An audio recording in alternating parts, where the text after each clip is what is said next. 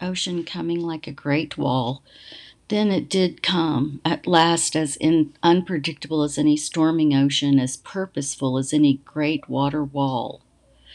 The dark tumult ocean returned and washed across the way of the people, stormed across our purpose, slashed to ribbons every rounded dwelling, stamped into purposeless gruel every sprouted seed, and yet none of the people were lost. None were pounded under a restless dark surf. None were crushed under flailing hooves, for unlike rounded dwellings, the people have ears, and unlike our rooted brothers, the people can run. And run we did to any elevation at all. Once the earth thunder was heard, once this ocean's direction was ascertained, each and every one of these two footed persons ran, ran carrying those yet too young, ran carrying those whose as yet short legs were no match for a dark ocean, ran carrying any sustenance at all, so that all dwellings were lost, and yet some skins retained. All sprouted seeds were lost, and yet some sustenance retained. All else lay crushed under sharp, uncomprehending hooves. Now the people celebrated the wisdom of quick feet and ready bundles. They celebrated the wisdom of knowing which to carry. They celebrated the wisdom of seeds stored out of reach of pounding hooves, assuring tomorrow. And as the dark ocean washed away after a time, the people returned, gathering what they could from a fragmented scattering of what had been. Now the people sat to talk with one another for today was gone, washed away by a dark and pounding surf, and tomorrow remained to be built, and whether such building was wise on such a chance filled shore, or whether it was not, remained for us to decide. Some spoke with no joy at all of a return to mountain, and some spoke of a grass ocean that might be crossed by quick feet ready to climb, and others mentioned how it was that some said the other edge of this grass ocean lost itself in forest, but none at all described the north. For north was the direction of this other people also, and of greater cold also. When all had spoken, save one, this was the way of it. Many described a careful path east, a quick path across a grass ocean, with little rest for a moving people, one which stopped only during the truly dark at the top of some hill lit by torches, where both the hill and the unwanted light might deter a dark ocean. One crossed with the sustenance at hand and whatever might be found along the way. One quick enough, a passing quick enough to find tomorrow's place for encouraged seeds before the shorter days and colder wind of another winter crossed our path. All saw the wisdom in these words, and yet many saw also how it was that one from among them had not yet spoken, one whose wisdom they valued, and so at last all turned and invited some words of encouraged seeds and earth wisdom. And this person, Squash Blossom, spoke, and these were her words I see how it is for you, my sisters, my brothers. You are seeking still some eastern ocean. Beyond the forest, we expect to find at the other edge of this grass ocean. But my way is the growing way, and these are my thoughts that far from here to there is too, that from here to there is too far for this year's planting, that only a forest marks the edge of both oceans, and which tree will give way to encourage seeds. That one way not discussed is south, South is warmer and also some way, some say, provides sharp elevations as a deterrence to sharp hooves. Perhaps in some more southerly place, and uh, such elevations may be warm enough for encouraged seeds and sudden enough that no dark ocean may wash that high.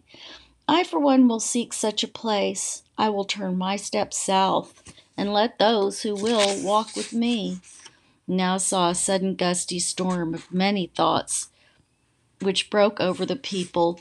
Some saw how it was that none that since the time before time none of the people had walked away from the others.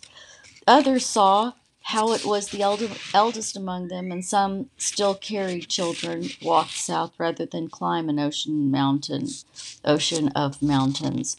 They saw also how more decided for the south than for the north at that greater parting in a very dry place, and they spoke for the right to such decisions. Then one rose to remind the people of something they had forgot. Who, he asked, will carry with them the gathered seeds of a whole people? And all saw how it was that little enough had been saved for a whole people to carry with them. Even if no seed was eaten for sustenance, even so little enough was assured for tomorrow. You see how it is someone said how the wide the whole people and this promise of tomorrow may not be wisely parted one from another and all saw how that was true, and spoke for unified purpose, most speaking for the East, but some few speaking for the po- for the probability of South, which Squash Blossom described. Through much discussion, no unified way was found. Two and three described an eastern path. One and three sing, sang an southward song, yet all agreed the seed family was not wisely divided. Then, when it became clear that no general agreement, either south or east, was reached, Squash Blossom rose again, patiently looking into the growing silence around her until the circle of the people had one purpose only, and that purpose was to hear her words. For a long time, she began, I have understood that this day would rise up to meet us. Neither had I any wish to remain after this day in any proximate place. For this reason, she continued, I have set aside all the more than enough our rooted brothers gave us, set aside it in such a way as to assure survival over many, many winters. Now, she concluded, I say this I say that when I rise and turn my footsteps south, not one from among the stored seeds of the general people walks with me. Rather, these seeds walk with me that I have kept for just such a purpose. And all remembered the many additional gardens planted here and there by this growing woman. All saw how it was. They thought she taught herself new ways of encouraging growth. All saw now how she taught herself also wise thoughts of tomorrow. Now, this is what happened next two and three of the people chose the eastward path, chose to carry the gathered seeds of a general people across a restless ocean past its dark storms toward an edge of forest more protective perhaps of their chosen circumstance. And one and three chose the southward path, walked with Squash Blossom and her gathered seeds, walked with her growing wisdom toward a circumstance perhaps devoid of a sudden, dark and pounding storm walked toward the assurance of a warmer, drier way. And with them went the people learned, even some from among the seed families thought lost. When, when Squash Blossom offered to share these small stores, the people answered her, Let the fruit of your wisdom walk with you, as the fruit of our wisdom walks with us. Let each benefit from therefrom. Let us each learn from a changing circumstance, and so it was. Squash Blossom and those who walked with her turned their footsteps south. And from that day to this, we have remembered this growing woman and her children. Our people turned their footsteps east, marked out a different path, and as each path is marked with its special wisdom, let us be wise enough to remember that of one way and the other both have wisdom.